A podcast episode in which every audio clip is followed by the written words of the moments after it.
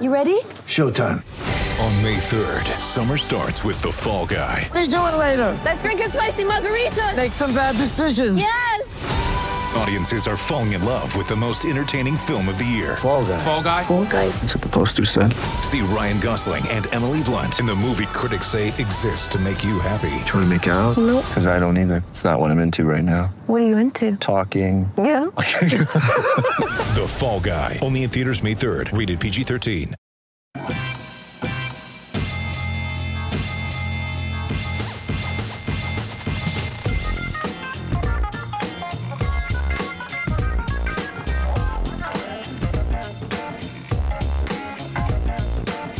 Welcome everyone to RB1 colon fantasy football podcast, part of the Fake Teams podcast channel. I am the consummate professional, first ranking officer of the Terry McLaurin Stand Club, Grand Marshal of the Alvin Kamara uh, Apology Parade, and BFFs with the Oracle. Your humble host Pete Rogers, and I am joined by some of the guys. We have the Duck Father, foreteller of DeVante Parker's breakout, DK Metcalf's number one admirer, and caster of the double reverse chutzpah, resident old man Clark Barnes sunken lieutenant of the SS DeSean Jackson, loather of Adam Gase, doubter of Jon Gruden's Jacob Handel shtick, and thinks your favorite team is run by donkeys, uh, the ginger clean shaven man, Nick Bodiford. Guys, how are we doing today?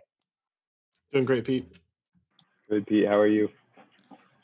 I am doing well. I am ready for week four, but I am also uh, not too ready for week four since, uh, well, well, we'll certainly touch on it, but we've had our first our first COVID little uh little excitement in the uh in the NFL with with the Titans. Uh I think it's up to nine total people now in that organization testing positive uh for COVID. So uh we'll we'll touch on more about that when we get to the Pittsburgh Tennessee game, but that uh, we'll see. We'll see how the what the NFL has in store and planned for all this. So far, their plan has just been push it push it down the line. Yeah, I don't really uh, know what to make of it. My my best guess was to just pause the league for two weeks, uh, be totally safe with it, and not risk spreading. But I'm not a doctor, and I don't understand why uh, one week works instead. So I guess we'll leave it at that. But doesn't it say? Doesn't your intro say uh, premier fantasy internet doctor? I thought you were a doctor, Nick. Have you Not been an lying to us this entire epidemiologist. time? Yeah. God damn it. Well, we should really check your credentials before we brought you onto the show, but that's our fault. We stats and information letting us down yet again. Uh, all right, well, let's jump into week four starts and sits. As always, we are going to go through every single game this week uh, and talk about, you know, who's saucy, who's naughty. let's start Thursday night football. The treat that we get of the Denver Broncos heading to the New York Jets uh, to take on the Adam Gase led kerfuffle that is the Jets. Uh, oh, what is the guy's name? The Broncos are now starting some complete off the street guy who I want to say it's not Trevor Siemian. As Brett Rypien, he was a graduate. Rypien. Yeah, graduate of uh, Boise State. Sorry, the dog's drinking some water next to me.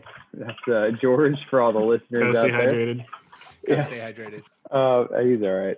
Um, yeah, so Boise State, obviously prolific uh, college program. He basically went on and off the practice squad last year and uh, practice squad and regular team. He saw some time last week and uh, immediately threw an interception. So I don't know why they kept Brett him Rypien, in baby. over Jeff Driskel. uh, it is because of this that I am very tepid on my Jerry uh, Jerry Jeudy takes for this week. I just don't have any faith in whomever the Broncos are going to roll out at quarterback. And on a short week, implementing that, it, it pains me because Jerry Jeudy is has such a huge potential for a huge workload, given the fact that it's basically him and Noah Fant who are the lead pass catchers in this Bron- Broncos offense, and the Jets aren't great. Spoiler alert! But I I I have Jerry Jeudy in one of my leagues, and I am not planning on starting him this week. And I actually just did my wide receiver rankings, and I have him like barely as a wide receiver four. Yeah, I think unless you have uh, Melvin Gordon, that this is a blessing Thursday night game that you don't have to worry about and that you don't have to watch. You can just go uh, spend some time with the family.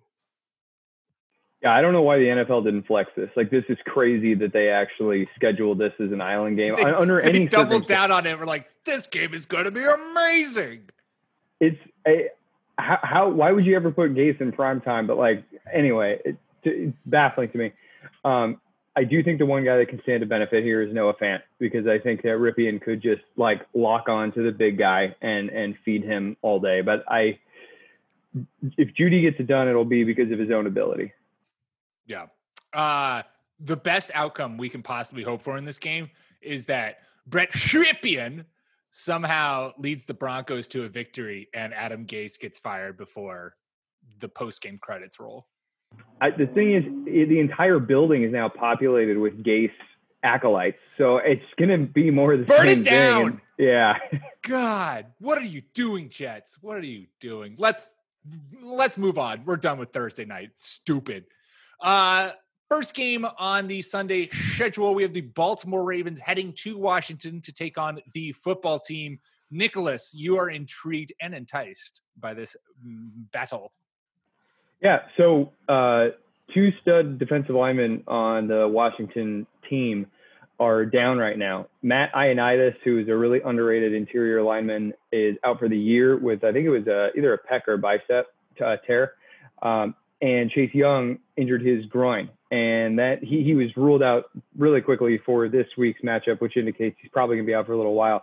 That's the strength of their defense. Without that, teams are just going to like run wild against them through all facets facets of the game. So if anybody was concerned that Washington's defensive line was maybe going to be able to contain Lamar on the ground a little bit, I think we crossed that concern off completely. And down the road, we now no longer like fear this team. If you know, there's a perhaps a passing game that is uh, that that has a, a mid-tier offensive line. This is now no longer one where like you know, theoretically, Carson Wentz shouldn't have too much of a difficult time with them again. Let's maybe that's the wrong guy to throw out there, but the point being that their strength has has been compromised.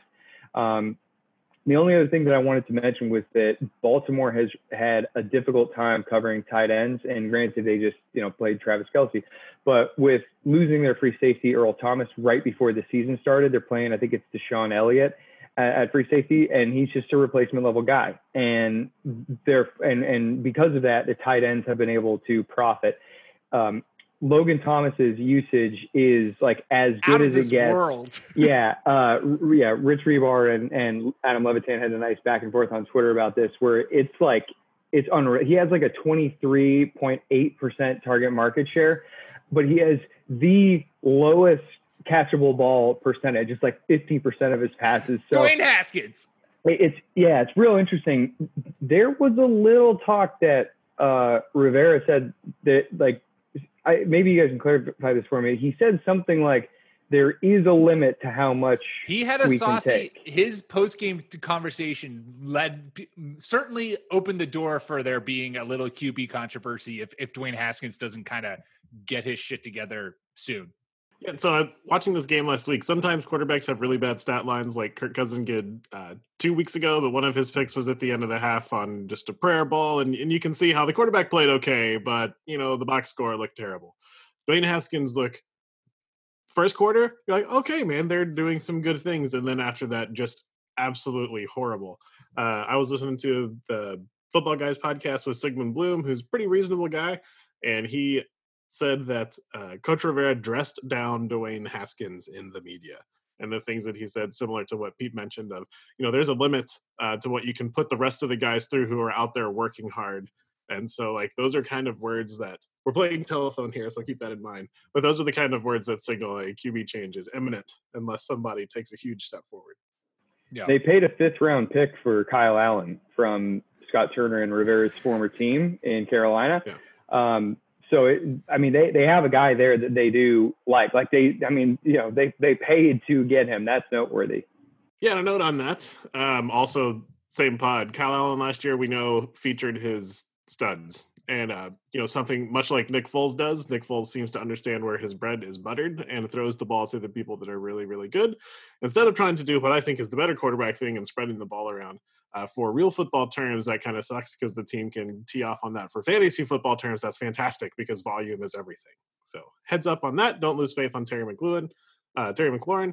And Antonio Gibson looked really good. I don't know why JD McKissic is a thing, and who also looks good. Uh, but it's really frustrating for the Gibson owners out there. Don't lose, don't lose heart. I am I am nervous about both those guys though this week against Baltimore's defense. I know Kansas City took them for a ride, but like that's that's Kansas City. Kansas City is like on a whole different god tier that you should not compare any other team to.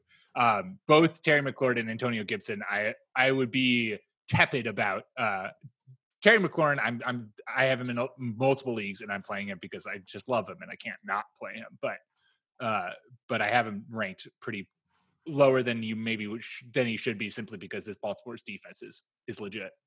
It'll be hard to get away from him, but I think Baltimore bounces back. Kansas City just looks like they really outclassed Baltimore, which is weird because uh, Kansas City had fits with the Chargers, who haven't looked great against anyone. But it's an interesting league.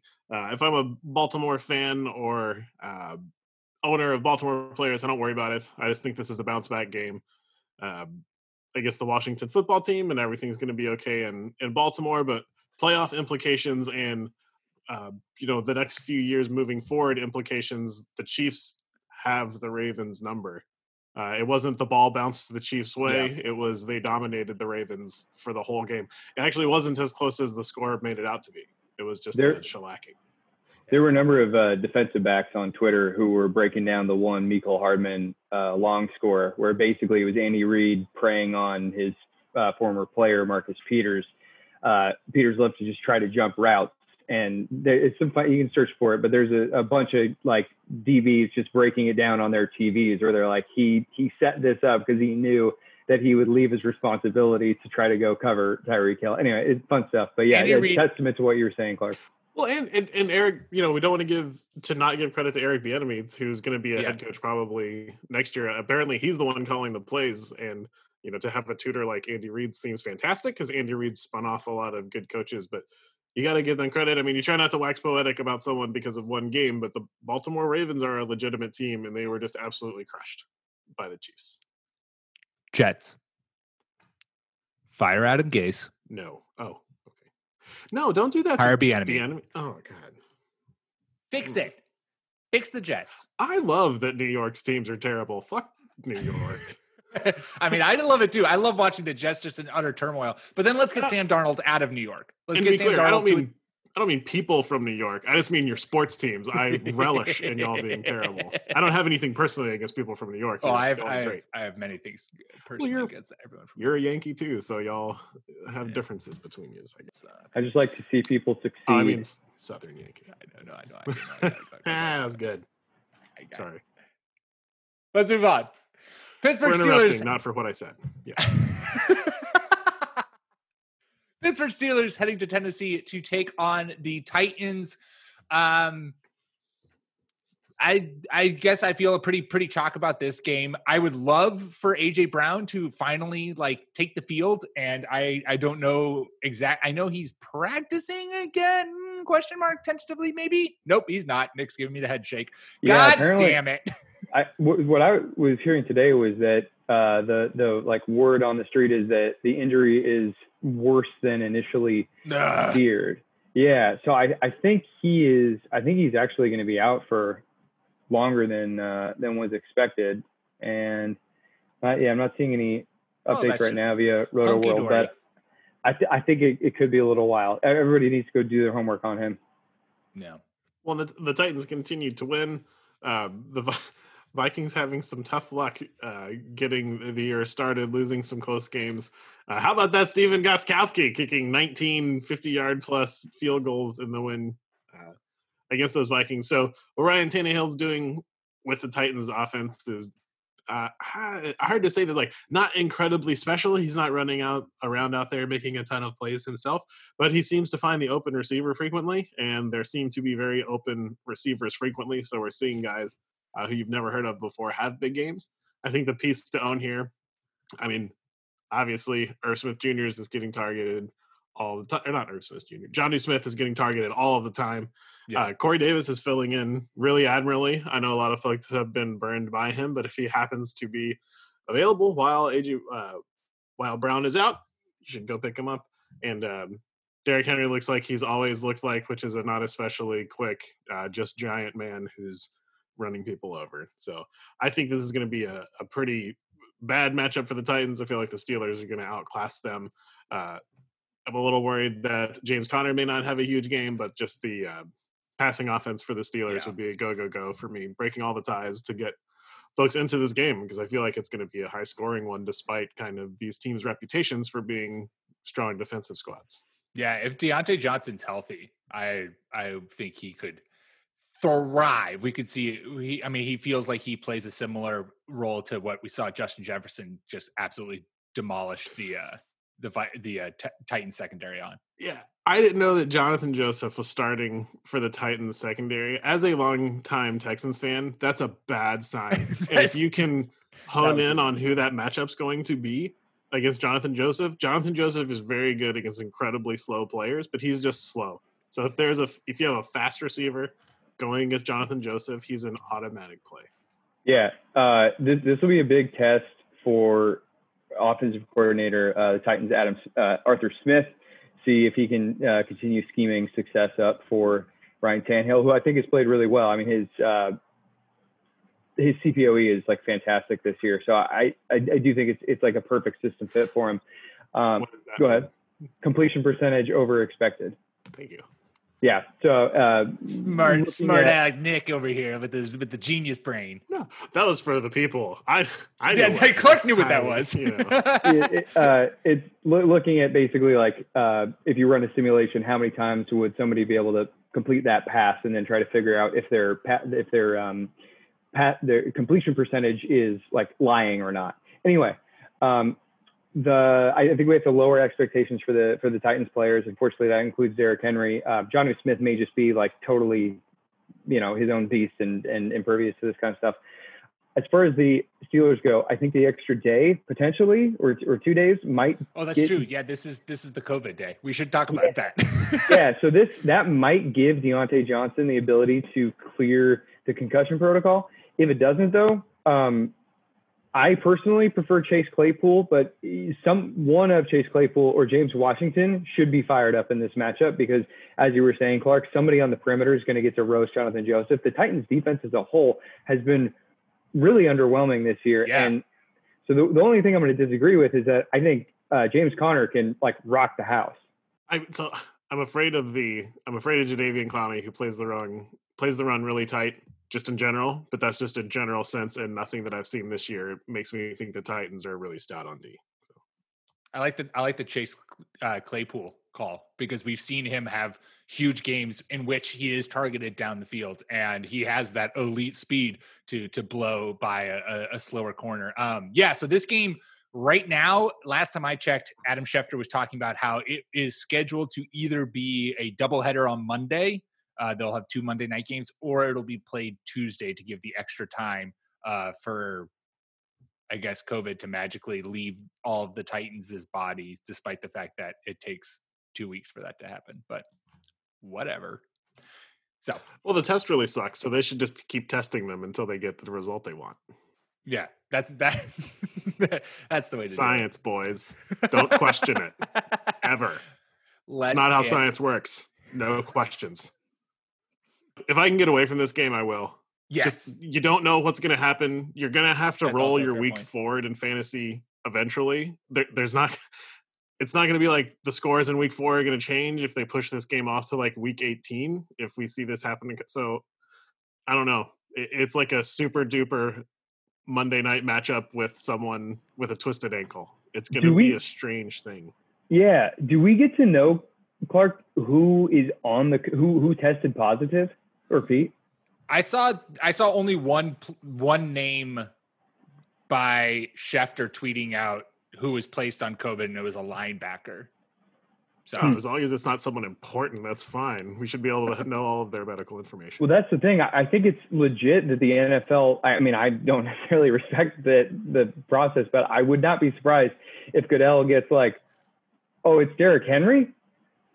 Let's push it back. Like, you know what I mean? Uh, Like, I I can totally see them doing that. Yeah.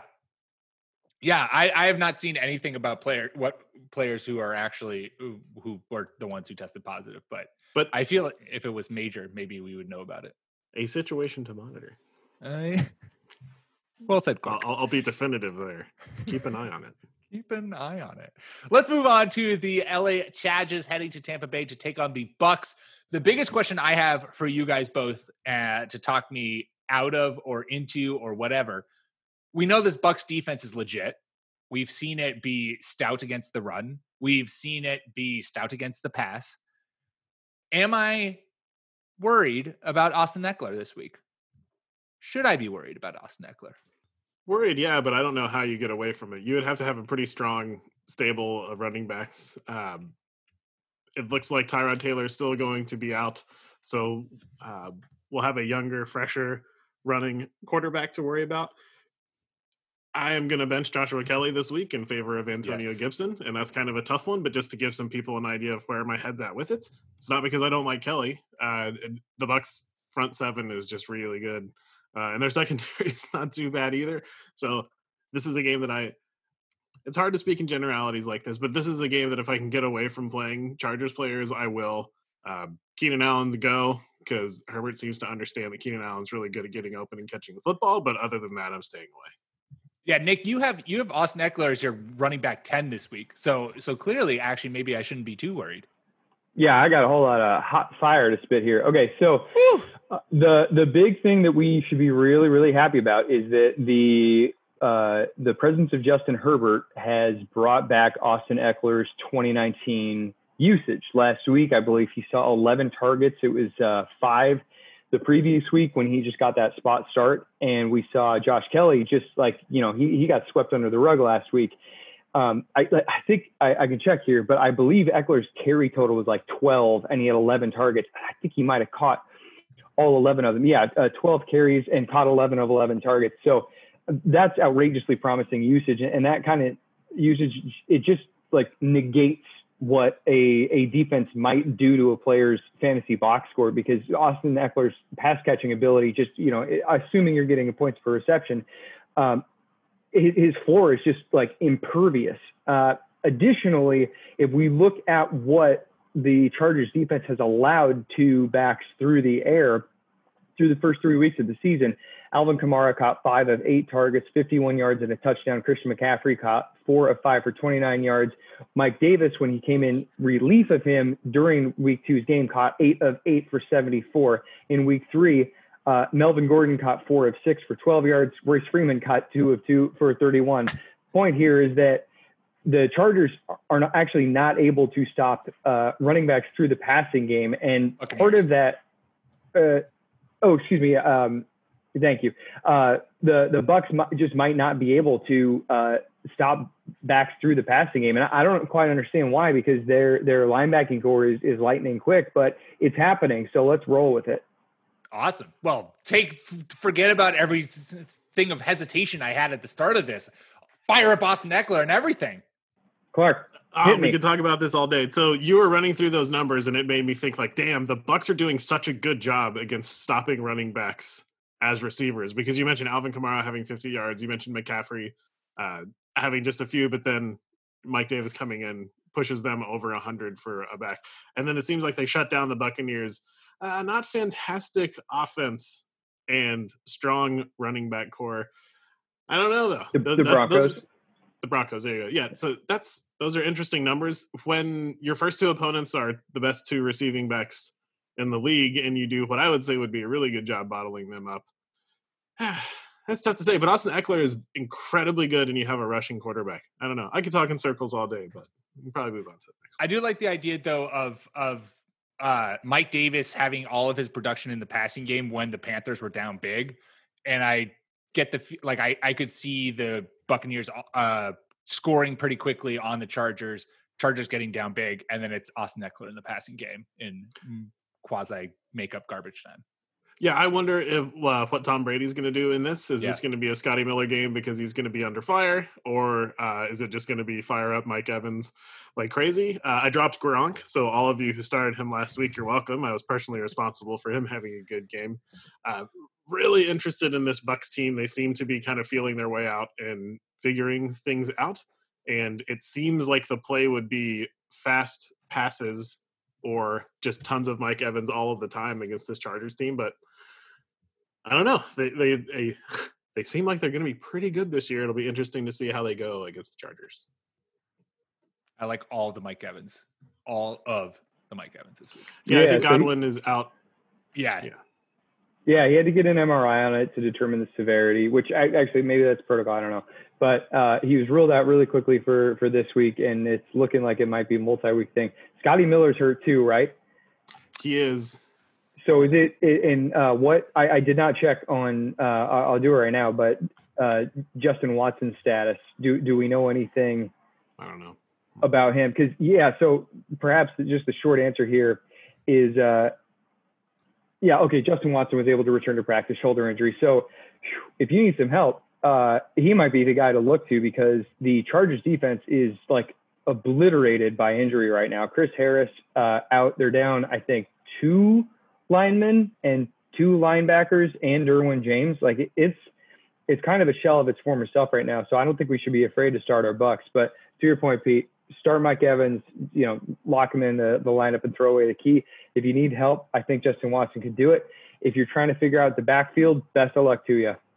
Yeah, yeah, that backfield I want a zero part of. All right, let's move on to the Seattle Seahawks heading to Miami to take on the Dolphins. And my goodness, if this is not the most enticing, exciting lineup that you could possibly project in fantasy, because neither of these teams can stop the pass. And this guy went and got himself some Fitz magic because Fitz magic is about to throw like 15 touchdowns against the Seahawks secondary that has been hemorrhaging points. Uh, Nick, what do you like about this game?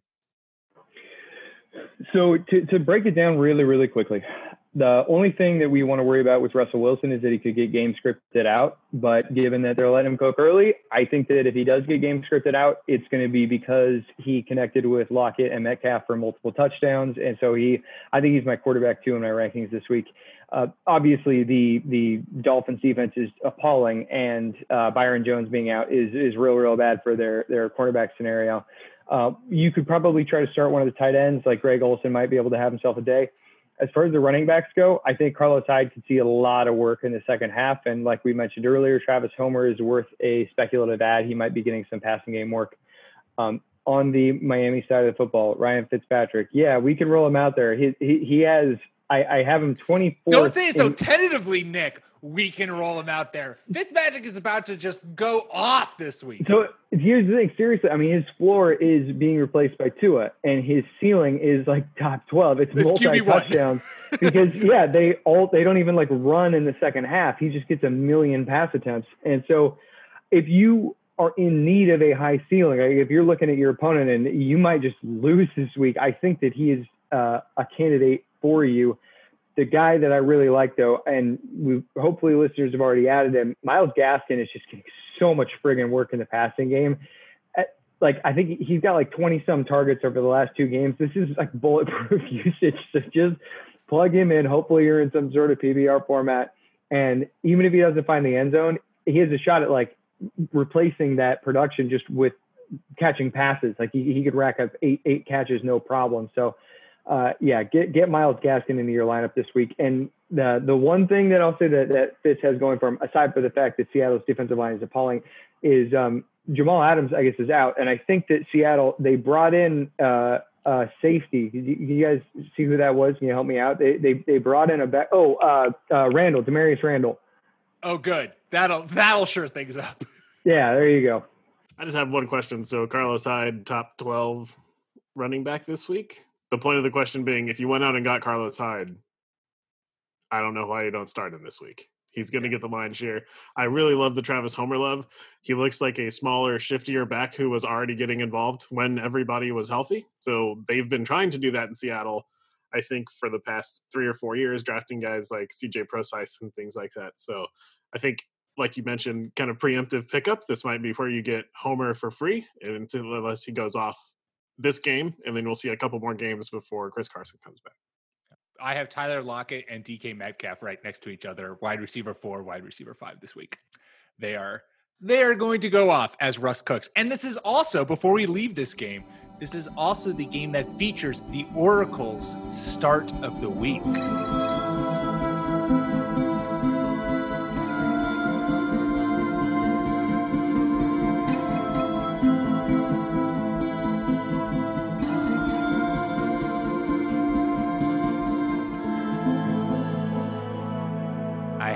Have a a, a letter that the Oracle sent me that she wants me to to read a statement that she wants me to read. Um, she felt that her powers of deduction and and uh, and deciphering in the fantasy world were being wasted with uh, people not giving her challenging starts and sits quandaries to answer. So instead, what she's going to do now is instead she has decided to look into the ether and has picked one player each week. She'll pick one player each week who she is certain will finish a top 12 uh, at their position. And so here is the Oracle giving you from this game. She, this is her start of the week. So this week, I think uh, I feel more for DeVante Parker. I think he's close to his family, so he's going to be thinking about keeping safe and healthy and grounded by spending time with family in this anxious time. Although he may be a little bit unbalanced by everything that's going on in Louisville. Um, hopefully, that doesn't touch him personally and set him off his game. But that's what I'm thinking. Thanks. What's going on in Louisville? There's a lot I- of baseball bats. I don't know. Yeah, I, the Oracle just like- speaks in tongues. I just pictured uh, the Oracle at her research and prognostication desk, shuffling papers around as she was caught off guard that the recording had started, and that she was just so deep in the stats and analysis that she was like, "Oh, DeVante Parker," and then you the it's the classic oh i'm i didn't see you there. Welcome to Yeah. that's what that's what got her with. Uh so yeah there you go. There's the oracle's start of the week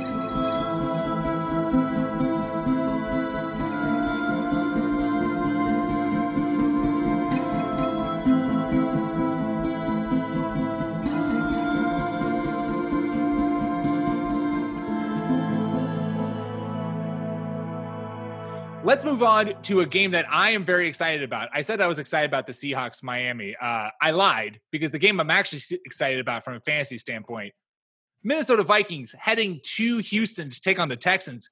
Clark, are your boys finally going to get a win this week? Let's start there.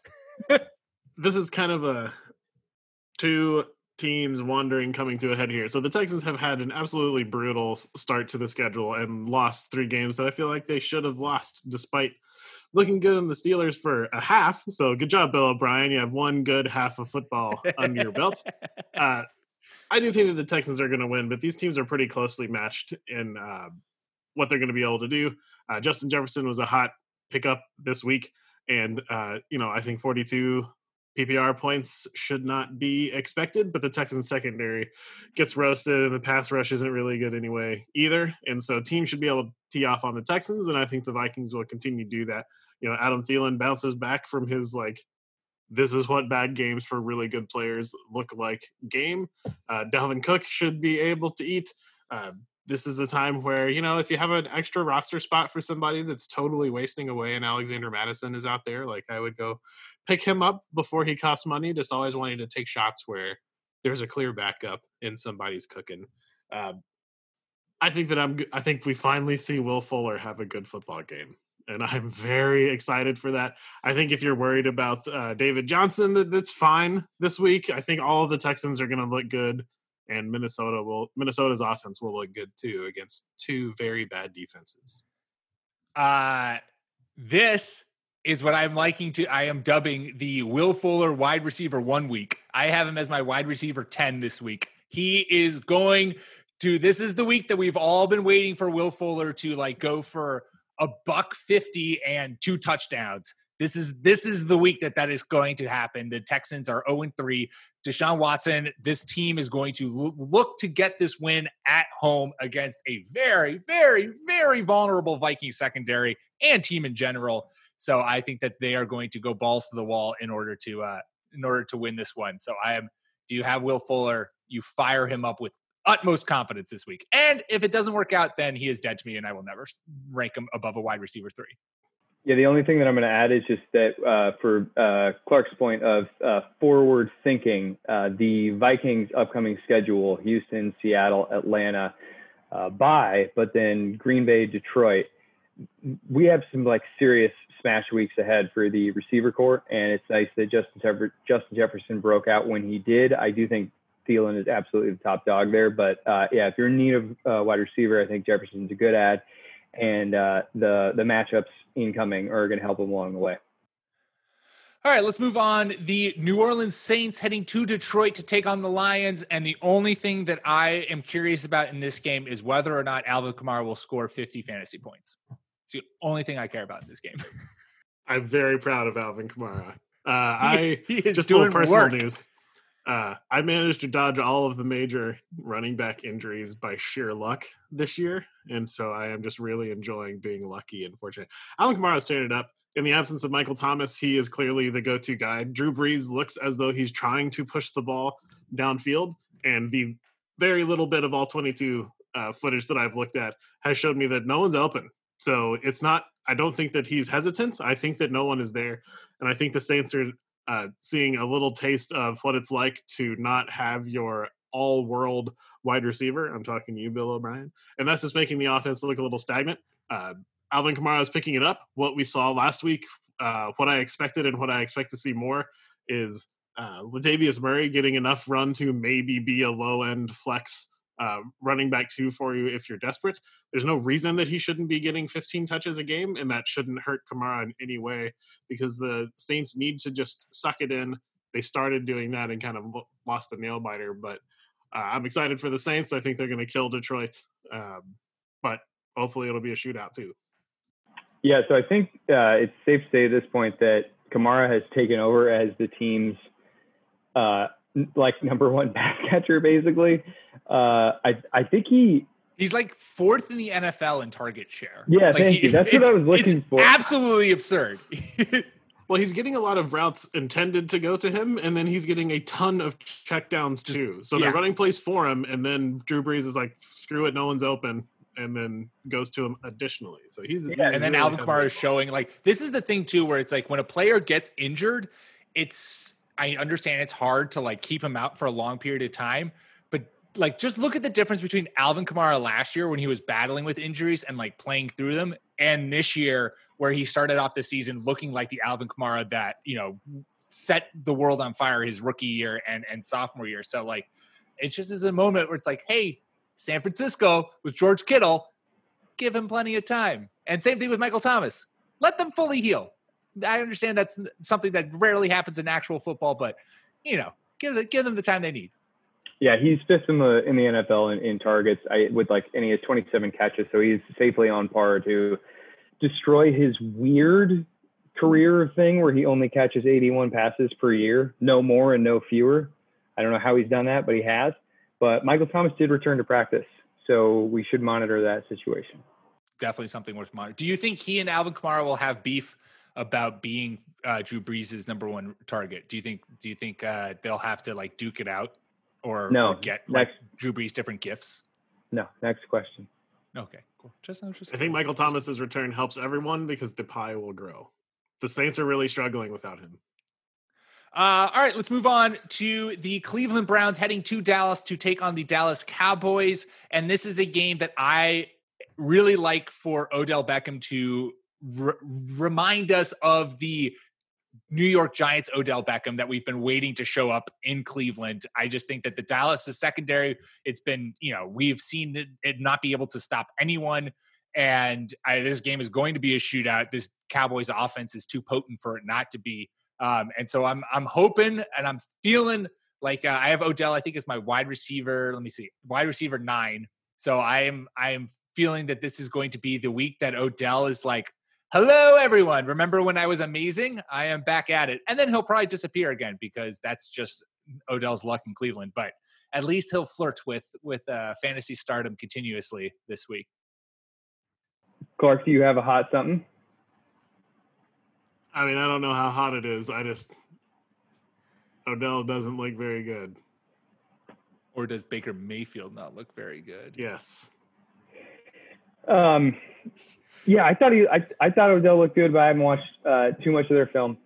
As far as the running backs go, I, I I've been, as they say, noodling on this, and I think I might have to end up adjusting the rankings and putting Kareem Hunt over Nick Chubb. and it's it's Hemina, purely, Hemina. yeah, it's purely a game script thing. Like if we just look at you know wins and losses for the the Browns this year, what the two players have done, I, I really think that what we're looking at with with Cleveland is basically just when when they're in neutral game script or winning, Nick Chubb is their running back. They're they're starting back, and when they're losing, uh, or I guess like in a shootout, then it's Hunt. And I think it's I think it's pretty clear cut, and I, I kind of expect them to lean into it to a degree that we wouldn't expect an NFL team to do so. So right now, I think I've got them both as RB twos, uh, Chubb in the high end, Hunt in the low. But I think I might have to um, squeak Hunt up there in, in front of him. You have Nick Chubb as your RB14 and Kareem Hunt as your RB20. And for everyone who wants to, all these rankings can be found at faketeams.com. So you should go look at it. In fact, you should, while we have an ad break right here, go look at them right now during the ad break, but also listen to the ads. Otherwise, we don't get paid. Get ready for the greatest roast of all time the Roast of Tom Brady, a Netflix live event happening May 5th.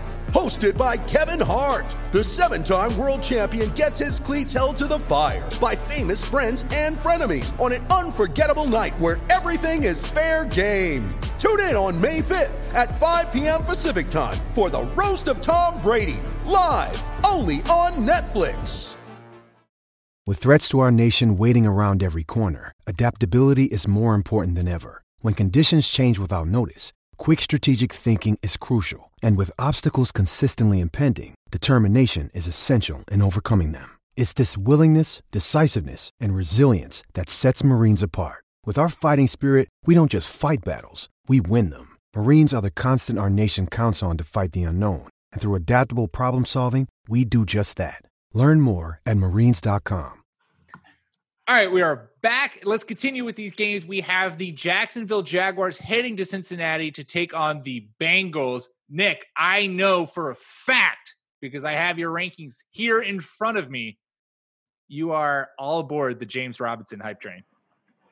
Yeah, really, uh, all all prominent pieces of these two offenses, I think, will perform really well. Basically, because their quarterbacks are in charge and their defenses don't matter.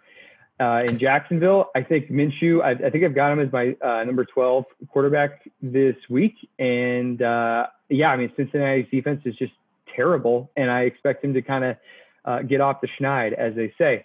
As far as James Robinson goes, his usage is outstanding and uh, like to a unique extent, and he hasn't had meaning um, his his, by, his like per team uh, usage as compared to his teammates is, is exceptional. He hasn't like had very many gaudy totals, but he sure has in the box score, and I think that he is like a real deal RB one slash two kind of play, like right right on that fringe. Uh, definitely in this matchup, and I, I, think even outside of it as well. He, he's running really really well. I mean, um, Chris Thompson. I mean, he got some snaps last week, but I I think we saw a little bit of dual threat action out of James Robinson too. As far as the Bengals side goes, Joe Burrow looks sick. His rushing floor is uh, fantastic.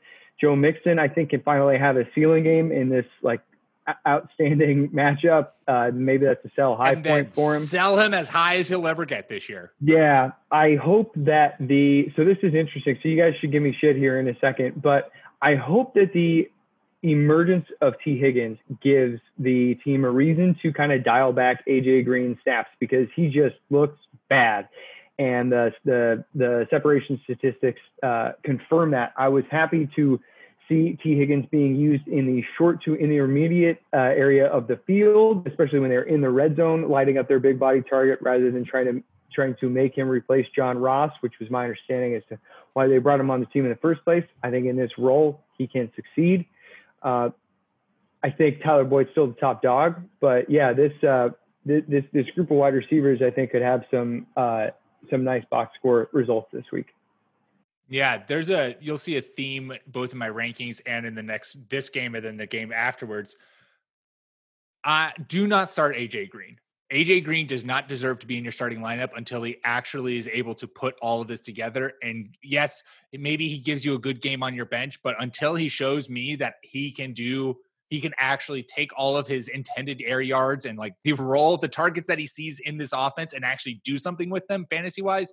I am not burning a, a starting spot on him. So I am benching him. And if you want a direct comparison, I will I will start Tee Higgins over AJ Green in a heartbeat, no questions asked. Do we have any word on DJ Chark? I he's practicing. I thought. Chest I would love for him to last I play. heard. Uh, he, I think the He's rising cleared tide lifts all chest boats. injury. Okay.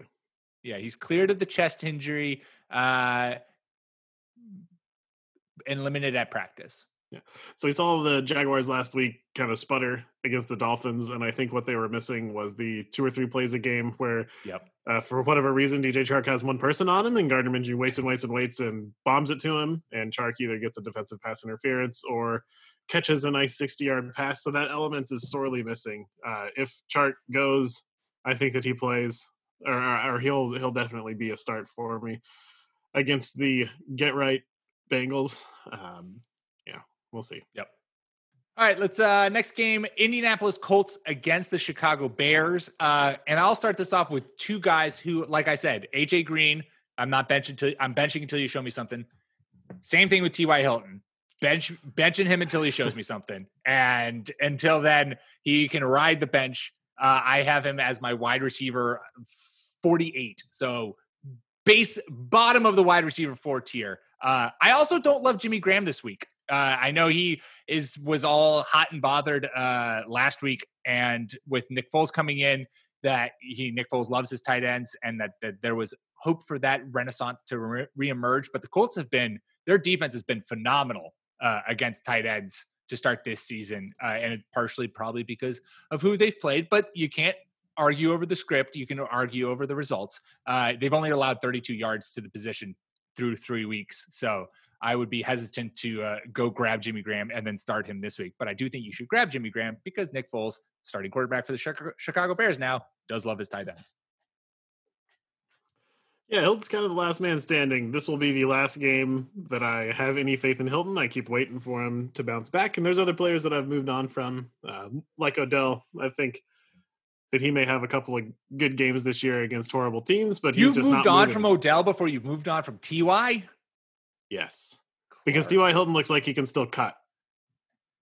Odell Right. Beckham looks like something's wrong with his legs, like AJ Green does. Like AJ Green looks like there's something wrong with his legs. And worst of all, for Odell Beckham, for some reason, Baker Mayfield throws the ball right to Jarvis Landry and rarely in the same zip code to Odell Beckham. I do not why? know why that is. but- Why?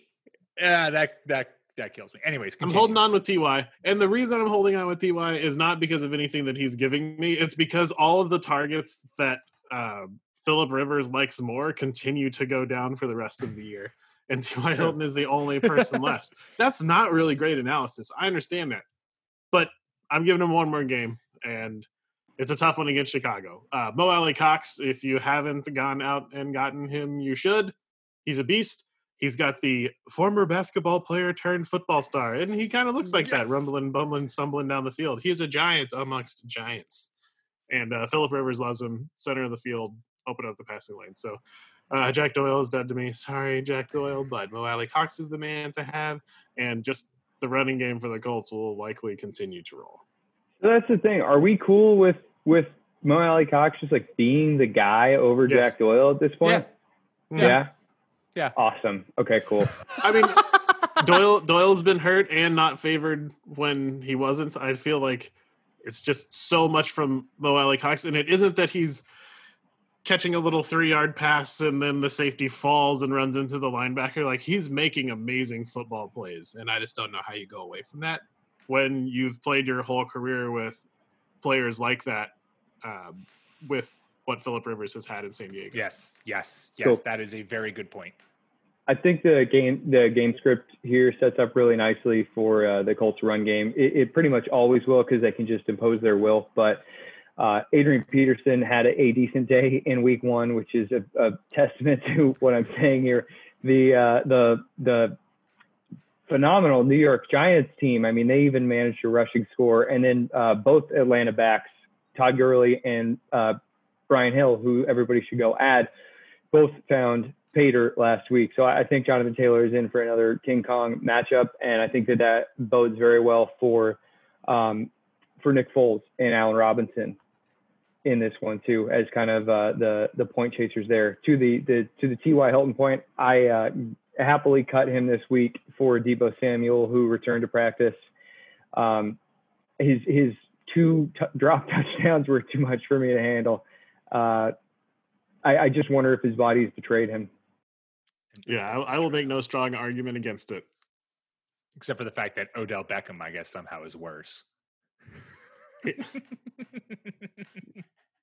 Yeah, I actually don't think Beckham looks bad, um, but it is clear what the what they want to do is run in an intelligent manner until the cows come home. I mean, I, I grant you, Clark. I grant you, Clark, that Baker Mayfield, for some reason, can't fucking throw a catchable ball to Odell, which I don't understand. I feel like I feel like Baker saw Odell's highlight reel and is just like, I want to recreate that. I want to be in a highlight reel. So he's just throwing him shit balls to try to get him to do his one-handed crotch catch catch. Anyways, Arizona Cardinals heading to Carolina to take on the Panthers. Nick, is this the game we finally get to see Kenyan Drake run all over everyone? Let me bring my notes up here. Uh, so, okay, yeah, this one's like just kind of a fire the cannons matchup. And do I think that, that Drake will be able to get the job done? Yeah, I do. I do think that he's kind of taken on the uh, like running back role rather than like dual What? threat. And and I think that that's uh, a bit of a shame because we're just being sapped of his pass catching ability. But uh, against Carolina, it's it's smoke him if you got him. So I'm uh, let's see here. I, I got Drake somewhere towards the top. He, he may be okay. He's, yeah, he's a high end RB two at this point for me, which I still think is something to get excited about in this matchup. Uh, outside of him, we're just excited about all of the normal guys. Kyler Murray will go crazy uh, rushing. Uh, DeAndre Hopkins, Clark. I don't think you victory laps me sufficiently on that. So if you want to get in on that, now's your chance. Andy Isabella made the most of his meager workload last week, and it's been really interesting seeing the way that uh, Christian Kirk. I, I don't think really had much of a slot role before he went out, and he had the highest aDOT on the team. It was like 20 point something yards, and then Isabella came in and racked up two scores. So if you're in need of a spot start, I think in the matchup, Andy Isabella can be your guy. And then on the Carolina uh, side of the ball, um, pretty much, you know, start you start the big names. Mike Davis going to have a great day. Uh, DJ Moore is going to have a great day, and I think importantly, Teddy Bridgewater is going to have a great day because this, what we love are teams that push the pace. Like the the Cards, I believe they're number one in plays run per game right now. If not, you know, they're top three, and that's just going to force Teddy to get on his horse and, and and throw. So I'm I'm pretty pumped about both sides here. I think you said it well. We kind of start everyone on both sides. Did Robbie Anderson die, or is he still the best wide receiver in Carolina? Robbie Anderson didn't die. I forgot about Robbie Anderson. Okay, who I I really just like. sure. He's just their one trick deep threat pony, and DJ Moore is just an ascending all pro. That's Yeah. that's the only thing there. It's a good trick, though. It's a good it's a good trick to have. Getting Elite behind the defense. down the field. It, I actually, uh, what might be kind of fun is to see who's going to score more touchdowns, uh, uh, Robbie Anderson or, or Andy Isabella. Because I think both those guys could go for more oh, than this one. game, yeah. Yeah, both those guys could go for finish with like 130 and two touches. Yeah, and we probably. I'm, not victory lapping DeAndre Hopkins because uh, we should probably talk about this in the offseason. This would be a fun thing to talk about for an hour. Uh, I don't think that DeAndre Hopkins uh, went to a new team and uh, you know became a great receiver. I just think that it's so rare for receivers like DeAndre Hopkins to go to a new team. And what I mean by that is a uh, really, really talented do it all wide receiver who's not a gigantic pain in the ass who thinks that he knows b- more than everyone else. So much Odell shade on this show. And that's what we've seen with a ton of these really talented wide receivers that have gone to other teams. Like I think that if uh, next year Julio Jones went to the Niners, I would not be worried about Julio Jones because you know what Julio Jones does every day? He goes to work and Yeah. maybe like misses a day of work for contracts talk, but basically doesn't do stuff like this. Michael Thomas doesn't do stuff like that. Amari Cooper doesn't do stuff like that. So I'll just chalk that trade up to the Raiders. And I think that's why Hopkins is having a good year. But I think um, receiver goes to new quarterback is still something to be very weary of. Just you usually don't see some idiot trade the best player at his position for a bag of peanuts like we did this year. Uh, I'm sorry, Clark. Your pain is always humorous to me. I'm not upset. Okay, I'm fine. good, good, good, good, good. Uh, New York Giants heading to LA to take on the Rams. Is there anything here that you guys especially want to point out other than just like fire, run who you got? everything on the Rams are doing is working again. Yeah. So Darrell Henderson, man, add him right now. That dude has like top 12 running back upside. Uh, Akers rib injury, I evidently is going to keep him out for a while.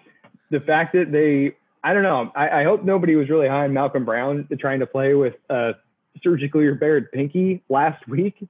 Um, Henderson's the dude, and and he, he may not have the job for like I don't know more than a month, but in the meantime, they're the run heaviest team in the NFL, and you have their starter.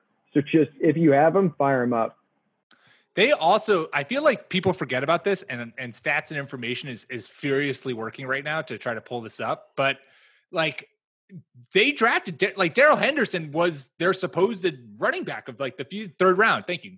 Uh, like they they drafted him to be a vital part of this offense, and they were wanting him to do it. They had Todd Gurley there, so they got rid of Todd Gurley, and then Malcolm Brown kind of flashed a little bit, and and Henderson was dealing with injuries, and now all the injuries have broken Henderson's way, and so it's like it's not one of these situations where I feel like, you know, NFL teams love to put draft pedigree on, yeah, like uh, as a tier, as an important, you know, emphasize that, which is just utterly stupid in my opinion. But anyways, so it's not a something where it's like an undrafted running back comes in and does it, and you're like, well, can he really start ahead of Cam Akers? We spent a second round pick on Cam Akers. It's like we invested a, third round pick a couple years ago in Darrell Henderson, and now that he's like healthy and producing, it's like great. Run with the hot hand. So, and Sean McVay has said multiple times they want this to be a committee. So, I, I not only think that you should go get if Darrell Henderson is available in your league, go get him for whatever it takes. Um, and it's not just that he's going to have value for the next month or so or whenever Cam Akers is out. He might have value for like the whole rest of the season. And that is something, like you said, like the amount that the Rams are running and the success that the Rams are having running, you, you want that on your team no matter what. So two, two, two things, statement and a question. Statement, uh, people much smarter than me uh, have pointed out that McVay has started adding some gap scheme run plays for him, which is what he ran in in Memphis, and he had really a difficult time running the Ram zone. So I, I liked it, uh, you know, structuring the the scheme around the strengths of your players. That's that's good coaching. Question: In a full point PPR league, let's say you got a, a totally loaded roster, Diontae Johnson or Darrell Henderson, Ooh. with the concussion in mind. For starting, or for like you dropped Diontae Johnson for Darrell? Exactly uh, that. Uh, I'll take it because I'm under the stupid impression that these coaches have gotten to the positions they're in because they're smart. And I like how you mentioned uh, last week when I was, or Monday when I wasn't on the pod, that it's a bit of an old boys club too. So you keep that disclaimer in mind. Uh, feel like you got to roll with a hot hand, and everyone who's played for the Rams as their starting running back has looked pretty good. Henderson is tearing it up. But like I said earlier, everything the Rams is do, are doing is working again. So it's like the two years ago Rams. Every time they run a play, yeah, it's a pass play. They got two guys wide and right running wide open. Every time they run the ball, there's a giant hole for the running back to run through. So I just don't know outside of injury why you would go away from the guy who's just killing it. And if you're changing your scheme for the gap run scheme, that is the opposite of what Cam Akers did really well. What Cam Akers had problems with eh, well, like for the first two games of his career before he got hurt, is he's floating and waiting a la Le'Veon Bell for the hole to open up, and one that's a kind of a big rookie mistake. But two, that's the zone scheme. You flow down the line and then you pick your hole and you hit it really hard. And those are just two different styles. And the, with what Henderson is doing and with the changes that they've made to the offense, why would you go away from that until until it stops working? So yeah. I don't know. But then there's all this committee stuff, which is like, no, a committee is what you do when you don't have someone who's really good. Yeah, I always and if it's full point PPR, I will always break towards the running back because they have the most opportunity for touches, right? If Darrell Henderson, if Darrell Henderson has like 18 carries and five catches, that's more. Diontae Johnson's not having 23 catches in a game. Even though I love Diontae Johnson, I think he was a good call by. Uh, was that you, Nick? Did you I feel like you were talking. I liked him a little bit. Yeah, a little bit, a little bit this offseason. All right, we've got four games left. Let's really string this out as long as possible. Buffalo Bills heading to Las Vegas to take on the Raiders. Uh, I like Hunter Renfrow in this game. The Bills have struggled with covering kind of the middle of the field slot. Uh, and I think Darren Waller will also have a big game, but Darren Waller, you, you got him, you play him. Hunter Renfrow is a guy I think you could still get off waivers. Uh, he had a big game against the Patriots in terms of target share. uh, when the when they were shutting down Darren uh, Darren Waller. So I just like him to kind of come against Buffalo and be able to have similar success running across the middle. I also big Cole Beasley fan. Cole Beasley has just like routinely he showed chemistry with uh, Josh Allen last year, and that has moved its well way into uh, into this year. And so I I like both of those guys as players you can add off waivers and start this week. I just want to point out that I said the Patriots would not just beat but crush the Raiders, and I was right. Well done. You were right. Well Uh. Bill's defense does allow uh, uh, production to tight ends and slot receivers. They're built more to stop uh, production on the outside. As far as the Raiders go, they're one of the worst run defense teams, which uh, with Zach Moss potentially down, uh, Zach, uh, Josh Allen is just going to crush it. Will Devin Singletary score a touchdown this season? Yeah, I don't know. We debate. Uh, he's going to have to work. It's going to be a long one on his own. Um, so yeah, uh, all systems go on on uh, Josh Allen. Um, as far as the the receiving game go goes, uh, John Brown might be out for a while with his calf injury. Gabe Lewis lined up on the outside, and given the way the offense is passing on early downs, worth a, a speculative ad. I like that. Uh, New England heading to Kansas City to take on the Chiefs in a premier matchup. One might argue that this should uh, overtake Philadelphia heading to San Francisco because why do I want to see that? But instead, we are stuck with this being the four o'clock game. Clark, what do you like about this game? Besides So for I like- everything. You know, in real football terms, this is obviously the game of the week. Super excited to see how the Patriots hold up against the Chiefs passing game. I feel like they, at least so far, have done the best against Mahomes of kind of disguising what they're doing, getting pressure, and pressing the slight Kansas City wide receivers, which I know the broadcast called it out 500 times, but absolutely like that's what you do and you're going to get beat deep doing it but you're going to get beat deep anyway and so at least you can get kansas city off the field every once in a while uh, so the patriots have moved to a more traditional offense i think with cam getting more interested in things what i really liked is the first game we saw with the patriots cam could not check out of stuff he did not know where his hot read was and looked really bad against pressure and he's progressively gotten better and better and better about that we saw him look really good last week so I, I'm just going to be interested to see how he looks against what turns out to be a pretty substantial Kansas City defensive front, defensive line, at Yeah. least. Uh, so it'll just be interesting to see if they just run traditionally like they did last week over the Raiders, which I think is the game plan I would kind of go with, especially with their stable of running backs. Welcome back to Who the Hell is Getting the Ball in New England for 2020 again. But yeah, but then can Kansas City be stopped? I feel like the Patriots are the ones that will be able to do it outside of, you know, the Ravens who might just boat race them if Lamar Jackson can get some more confidence. But yeah, that's what I'll be looking at. Patriots defense versus the Chiefs offense and then can the Patriots just continue running with all three backs? Yeah, I think the the key takeaway you, you kind of hit it here, Clark, is uh, or maybe I guess we might differ a little bit with the way that the the Chiefs uh, offense will push the pace. The onus is just going to fall on Cam. Like no matter what, he's either going to just pummel his way to a, a healthy box score, or he's going to be forced to throw, and he, he's done a pretty good job of that too this season. Um, and you know, it's it's long long uh, talked about how the Chiefs can't stop anything on the ground. On that note, Pete, did you have anything you wanted to add?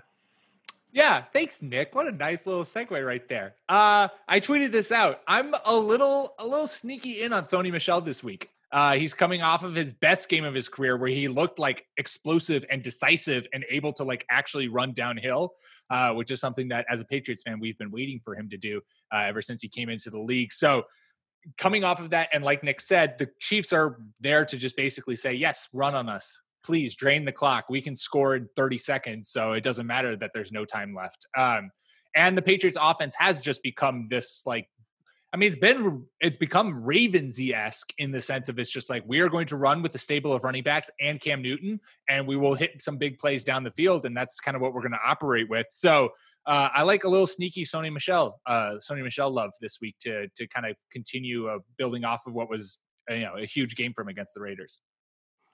I hate to spring this on y'all without giving any time to prepare. Who is this new little running back that is in New J.J. England? that Taylor? really dynamic. Yeah, baby. Yeah, so he's an undrafted rookie who they brought in, um, and he He's been there years. He was at Arizona State. Yeah, yeah, and so he's, but he's got, a, you know, that that super sneaky speed that you love to see. So and and they were implementing him on those kind of toss sweep plays, and he was looking really nice out there. So I think that's what they're going to kind of do. I know James White is practicing and likely will play after the unfortunate passing of his father. Um, and so I that will temper. My guess is the roles that I foresee is Sony Michel will continue to be Sony Michel and Cam will be the you know between the tackles bruiser. JJ Taylor is going to be any kind of outside pitching, and Rex Burkhead and J- and James White are going to continue to be their kind of pass catcher backs out of the backfield with some weird N'Keal Harry screens thrown in there. So your guess is as good as mine as to who's going to see the who's going to actually have fantasy value. All right, two games left. Philadelphia Eagles heading to San Francisco to take on the San Francisco 49ers. Should we just shit on Carson Wentz for like 30 seconds? To echo uh, what y'all talked about on Monday, DeSean Jackson's a drop. I've I've I've finally given up on him, so he should have a huge game since we're all in agreement that he has no more value. Um, the, the Niners still looked like the Niners, I think a big condemnation for Jimmy Garoppolo, who I've never been a huge fan of, other than his boyish charm. Uh, the I feel like this could be a game that the Eagles sneak up and win. I don't think that Carson Wentz is as terrible as he has looked, but it's hard to say I don't believe what my eyes are seeing. So give the ball to Miles Sanders and see what happens. Yeah, I, I think that uh, Sanders is is he's already had like a wonderful snap share and, and usage. I think it's probably just going to increase. Niners could roll him. if Kittle's back, I, I don't know what uh, Deebo's availability is this week. Yeah, I don't know like, Deebo, but Kittle Kittle seems like he is back and ready to go. Yeah, and and I'm excited about.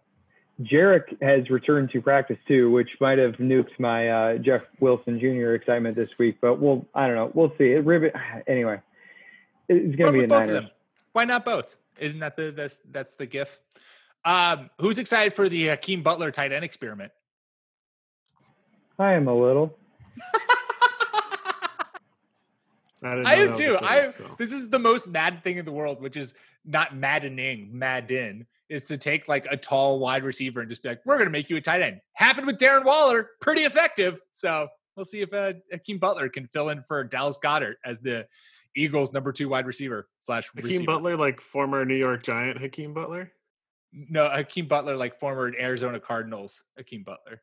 Oh, who's like six five and wins jump balls. So a tight end. Well. Final game. We made it. Monday night. Atlanta Falcons heading to Green Bay to take on the Packers.